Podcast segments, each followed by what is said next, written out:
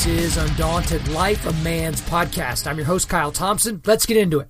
All right, guys, today we're going to be talking a little bit about a particular section of a very particular sermon that came up recently. I had a couple of friends share this on Facebook, and so I had heard of the pastor before, and then obviously I wanted to kind of take a look. It took me a few weeks to get to it, but it's Francis Chan. Okay, so uh, the thing about Francis Chan is I don't have a really strong opinion on the guy. Um, I haven't read very much of what he's written. I haven't listened to very much of what he's what he said. So if after the moment I said Francis Chan, your head exploded because of something he maybe exegeted improperly like five years ago. I, I, missed it. So whatever the thing was with him, if there even was a thing, I missed it. But here's a few things that I do know about Francis Chan. He seems to kind of be a gangster, like in the best ways possible. Okay. So you have Rob Bell come out and he writes that book basically saying that, you know, hell couldn't exist. There, there couldn't possibly be a loving God and be hell at the same time. And he came out and wrote a book, Francis Chan, he came out and wrote a book just responding to that nonsense from Rob Bell. He didn't placate him and say, "Oh, well, you know, he's, you know, he's still a pastor technically, and oh, you know, maybe he's just lost his way. Let's do what we can." And blah blah blah. No, no, no. He just went at him and he eviscerated him and destroyed him with that book. Okay, he just seems to do that right? I mean, Crazy Love, that's that's one of the best-selling Christian books of all time, I believe at this point. He's given away, I think, all the proceeds from that book to to ministry-based charities and and different things like that. And he's had a lot of people come after him, and I heard him talk about this in a sermon. He's had people come after him saying like, "Hey, why did you do that? I mean, this is this is money that could like set your grandkids up and all those types of things." And his response to these people was just like, well, "What do you think I'm going to do? I'm going to get to heaven, I'm going to be before God and be like, "Sorry, God, I, I I gave all the money away." Like that was going to be some sort of a huge negative thing that God was going to be like, how dare you give away all this money that you earned off of a book that I gave you because I gave you the mind to reckon to write that book so that you could have the blessing of that money. You know, it's kind of a circuitous argument, but I just really like how he responds to things. Um, I don't typically listen to him. I, I, think he's got a podcast out there as well, and it, it's really just kind of a, a, a, vanity thing, I guess. Like I just can't stand his voice. Like he's got a really, really annoying voice. It's kind of s- scratchy and high pitched all at the same time. But at the same time, every time I do actually listen to something that he said or read something that he wrote, I'm just like, man, this this guy this guy's really got something special that he's doing, and he's always trying to come at things from a little bit of a different perspective. So, all that to set up the clip that I'm going to play for you. I'm going to play a clip that's, you know, maybe about uh, six or seven minutes long, and, you know, I'm probably going to come in and out and, and, talk a little bit about it. Uh, I'm going to play the clip and just kind of see see how it goes. I might come in and out. I may just let you hear it all at one time. But it was at a speech that he did, which is going to end up being the the last chapel service that he will he will potentially ever do. Okay, so this was a speech that he did at Azusa, I think is how you say it, Azusa Pacific University. It's a small private Christian school outside of Los Angeles, and he's he's speaking to the the basically the students there, and he's been doing this every year for about 20 years. But at the very beginning of this speech, uh, very very beginning of the sermon, he basically announced to everybody that he was going to be moving. He's going to be moving in early uh, 2020. I think he's moving in February. He and his family are all moving to Myanmar and he's going to become a full time missionary in Asia. And he just basically talked about he's like uh, for a while now I felt like I've, I've been a fisherman fishing in a pond with a lot of other fishermen. You know I'm a pastor in the United States where there's a lot of churches and I, I feel like you know my lines get entangled with these other fishermen. But whenever I go to these other places, these people have never even heard of Jesus much less this like fictitious version of Jesus that you have some of these pastors kind of make up whole cloth and you know try to get us to believe in. And he's just like, if I'm going to be called to be a real fisher of men, then I, I need to actually go out and fish potentially where there aren't any other fishermen, right? And so uh, the the sermon is just titled "Be Fishers of Men," and I've got the entire sermon of YouTube video here in the show notes, so you can definitely check that out. But there's one section of that that's kind of you know towards the beginning that I thought was incredibly important and he goes over a lot of different topics. And so, like I said, I'm not exactly sure what I'm going to do yet. If I'm just going to play some of it and come in and out, or if I'm going to play the whole thing, I'm just going to feel it out. So you guys can just kind of flow along with me. But just so you know, if you are following along, or if you're wanting to look at it on the YouTube video, the the clip that I'm going to be showing you starts around the seven minute and 12 second mark. So here we go. You know, I I've seen. I'm just going to say it. I've seen something happen. I'm not saying it's just APU, I'm saying it's our culture. But as I'm sitting there reflecting to 20 years ago and how I used to speak and what it was like, I'm realizing it was different.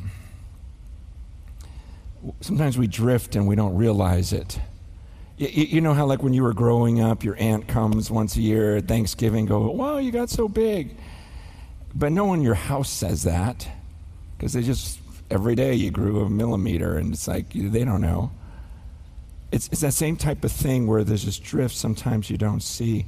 And I can say, and again, I know this is a generalization and absolutely not true of everyone, but there have been changes here. Um, with the student body, with the culture, where this book, man, it used to be revered more than it is now. And people used to just go, okay, whatever that book says. And now there's been this rise of our own feelings and opinions and our thoughts. And this book is slowly drifting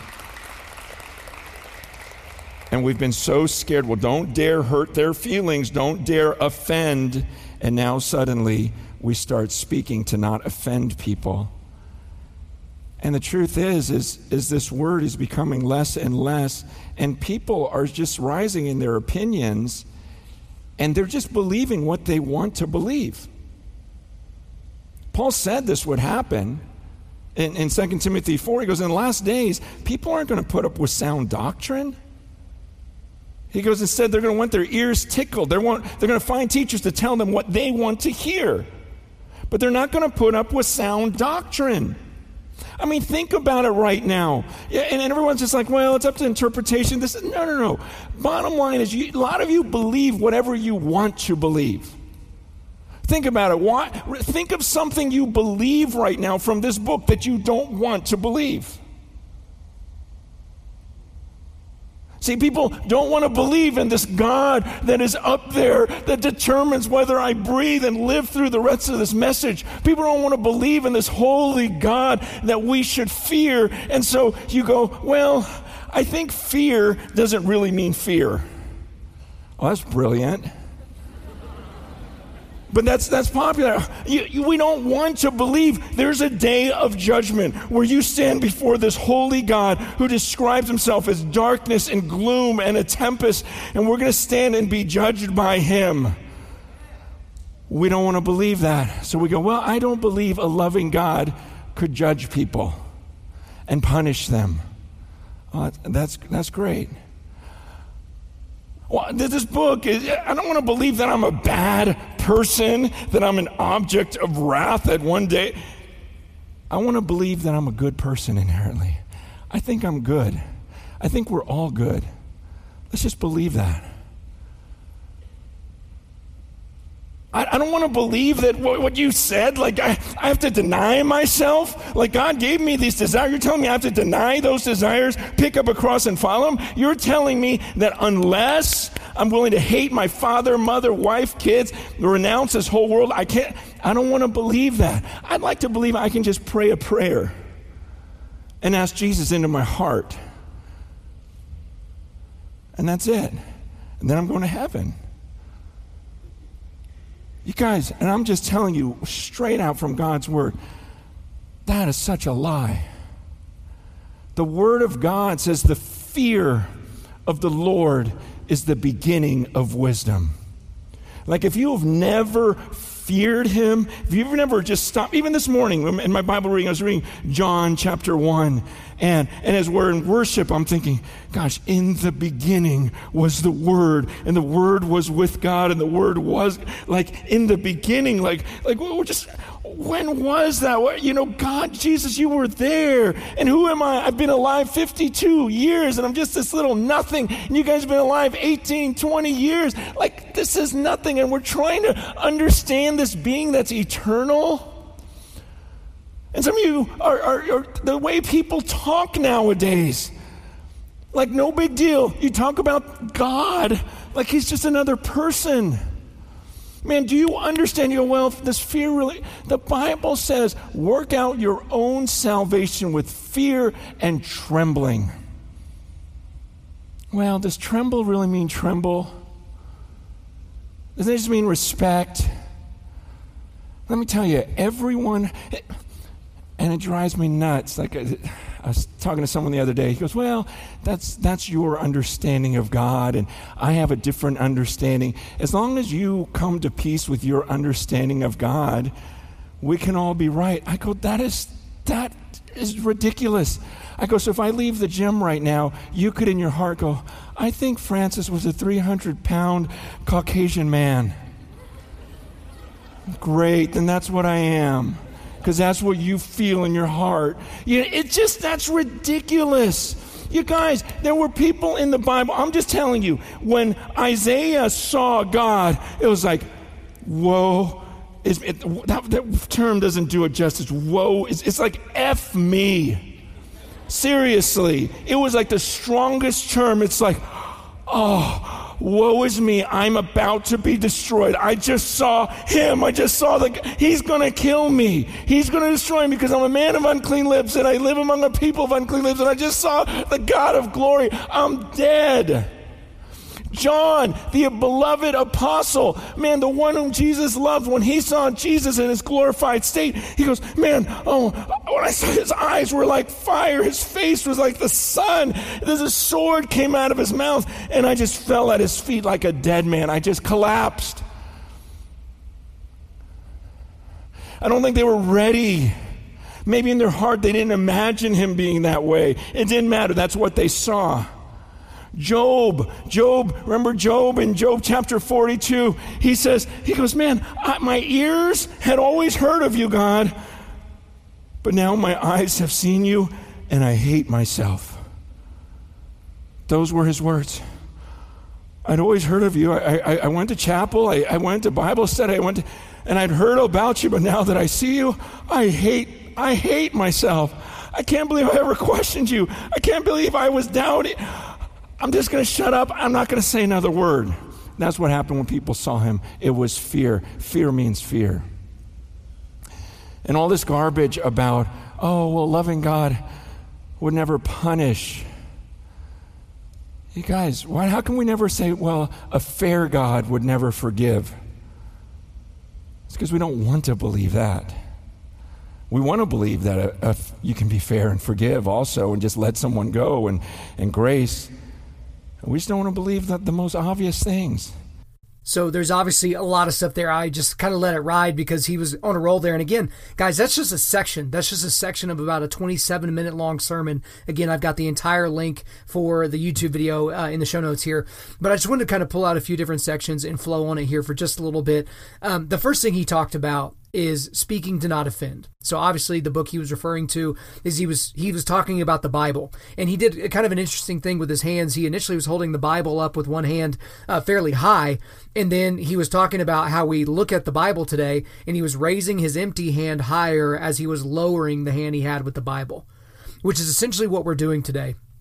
Where we've got a lot of pastors that as opposed to leaning on what the scripture says, right? The the God breathed you know, word from him, we would much rather say things that will make us more popular. And that's kind of where we get megachurch pastors. There's not a whole lot of megachurch pastors of these gigantic multi-thousand uh, you know in all these different sites we don't really get guys like that that are just leaning on the word of god I mean, one of my favorite things, I've said it probably a hundred times on this podcast, is basically these pastors that do TED Talks with a few Bible verses sprinkled in. They're life coaches right? I, have got a gigantic one here in my backyard here in Oklahoma City. They're life coaches. It doesn't make them bad people and it doesn't make them false teachers either. It just makes them milk, right? They're baby's milk. So it might be a good church to start in, but you, you can't really be discipled under leadership like that, where someone is just using the Bible to basically make you feel better or make you feel just bad enough to where you'll listen, but by the end of it, we're still just here to make you feel better. And that's the thing that I talk about a lot because again, with my personality, and you guys that know me personally know that I struggle with this is in in my personality, I, am very very direct in everything that I do, and I just took a, a, personality test here recently, and it even said in there, and I just started laughing. It's like as intense as you think you are, you're at least twice as intense to everybody else around you. Like when you walk into a room, it's like 10 people walked into a room. When you walk out of a room, it's like 10 people walked out of the room. That's just kind of your personality basically sucks all the energy and all the empty space out of the room. And so I thought that, that was kind of funny, but at the same time, I have to be very careful with that. Because in my mind, I might be sitting there talking to somebody, being non offensive and being very understanding and all they're thinking to themselves is, "Oh my gosh, is he going to punch me in the face? Like, is he going to elbow drop me from the top rope? Like, w- what's going to happen here?" And so, yeah, I have to be very, very careful with that. But the thing about it is, is that's how most of our pastors operate whenever they're preparing their sermons or developing their sermon series. Right? They're thinking to themselves, "Okay, this is a really hot button topic. I don't know if I necessarily want to go there." Uh, and so, uh, I think I've talked about here this here a little bit recently and or maybe not recently. I think it was maybe early on in this podcast, uh, not this particular episode. You know, early on, one of the early episodes. All right, moving on the, the thing is is I talked to this pastor and I actually talked to a person on his staff and I was like, why doesn't this pastor ever talk about like real issues like about fundamentalist Islam? Why doesn't he talk about gay marriage? Why doesn't he talk about transgenderism? Blah blah blah. And the answer I got was, I guess, predictable, but it was very disappointing nonetheless. It was just basically like, well, they don't want to alienate anybody with the things that they say in, in public, and so those are just certain topics that they're not going to go to. And I was like, well, how convenient is that? How convenient, because you've got thousands of people in your flock that are super confused about those topics. They don't know what to say. They don't know what to say to their friends that struggle with same sex attraction, or to their friends that are maybe being enticed by fundamentalist Islam, or they don't really think ISIS is fundamentalist Islam, or something like that. And yet they're just they're confused, but the pastor's like, ah, we can't go there. Let's just talk about how much God loves you and how that basically means you can do whatever you want. So I thought that that was interesting that he brought that up from the beginning. And obviously, the, the title of this podcast episode is they want they're gonna want their ears tickled, and that came from you know this uh, Francis Chan quote where he's basically talking about what Paul was saying in Second Timothy. And the reference he was making was to Second Timothy four three, and it's this. I'm reading from the ESV. For the time is coming when people will not endure sound teaching, but having itching ears, they will accumulate for themselves teachers to suit their own passions I mean that that is just an amazing thing and I'll go and read verse 4 as well and will turn away from listening to the truth and wander off into myths. So this is something that that you can very easily see just by following people on social media. Follow them on Instagram, you know, be friends with them on Facebook whatever the situation is some of the stuff that they'll post, it's typically from these megachurch pastors, right? They'll, they'll post these very inspirational quotes, or maybe they'll share a book that's really inspirational or something like that. But then at the end of the day, it's just, it's nonsense. The, the stuff that they're posting, it's not real.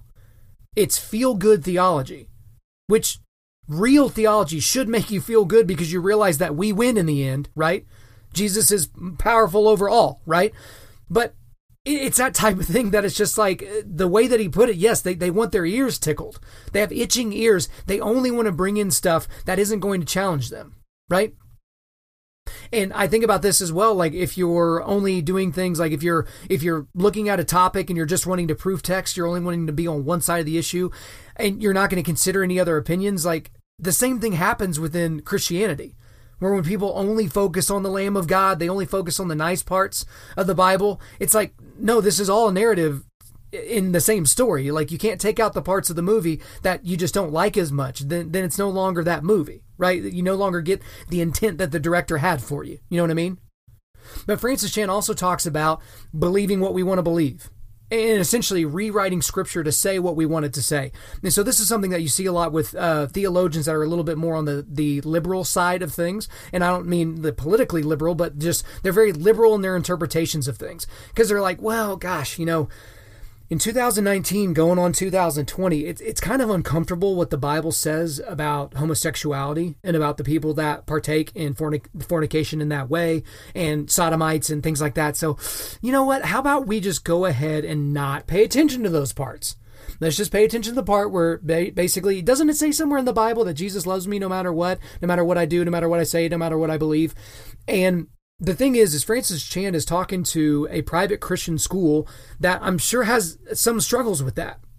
Because you have these 18, 19, 20 year olds that are sitting there in a modern culture using words that were written 2,000 years ago or transcribed 2,000 years ago or, or older than that, right?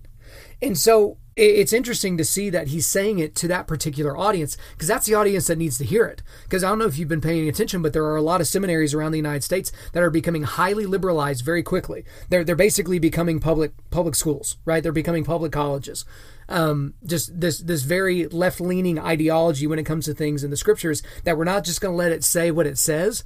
Um, and I'm not sure if it said there in the clip, but or if it was somewhere else in the sermon. But he was talking about how there was different points where Francis Chan was one of those guys in the debates where they're they're getting into the minutia of what this particular character in Greek says versus this particular word and all those things. And he's basically like, look, you can make the Bible say whatever you want it to. Now, you, you might be exegeting it improperly. You might be looking at the scripture and you might be referring to the to the Greek or the Hebrew or the Aramaic and be doing it incorrectly, but you can get it to say whatever you want it to say.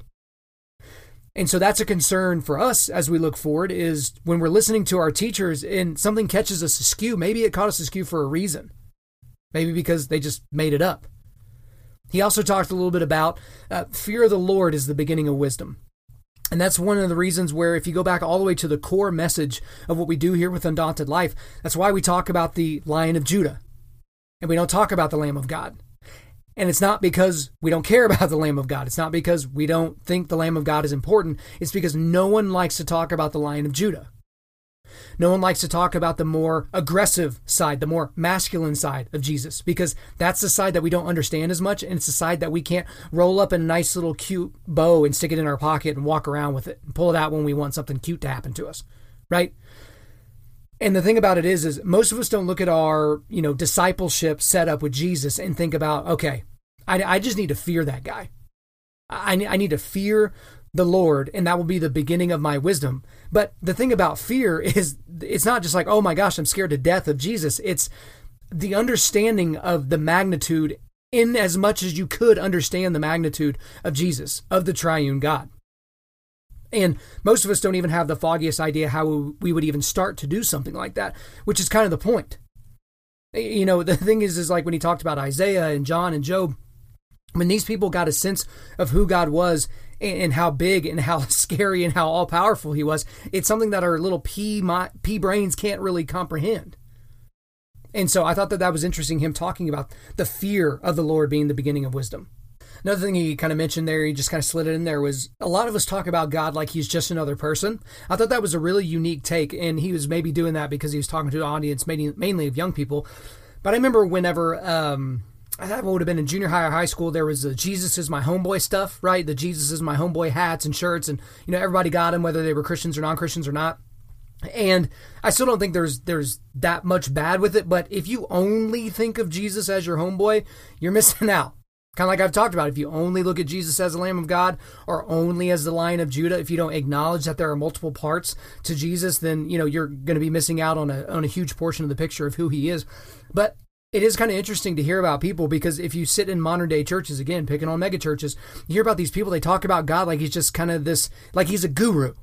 Like God is just this guru guy, and then he's got this sub guru guy, which is my pastor, that's going to be up there on stage in his skinny jeans and he's just going to be having a having a you know having a moment with us where he spends 25 to 30 minutes just basically telling us how great we are and how much God loves us no matter what and then we're just going to move on with our lives and everything's going to be great and we're going to leave floating right? Because we did another song before we left and went through 13 more verses of the same song or whatever the situation might be.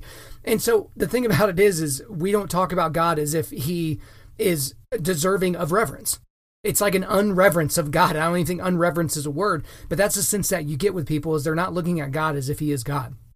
But the thing at the very end that I thought uh, was an interesting dichotomy that Francis Chan pointed out is we have this thing where we say a loving God would never punish anybody versus a fair God would never forgive. So you've probably heard a lot of people say that a loving God would never punish, but you've probably heard never heard someone say a fair God would never forgive.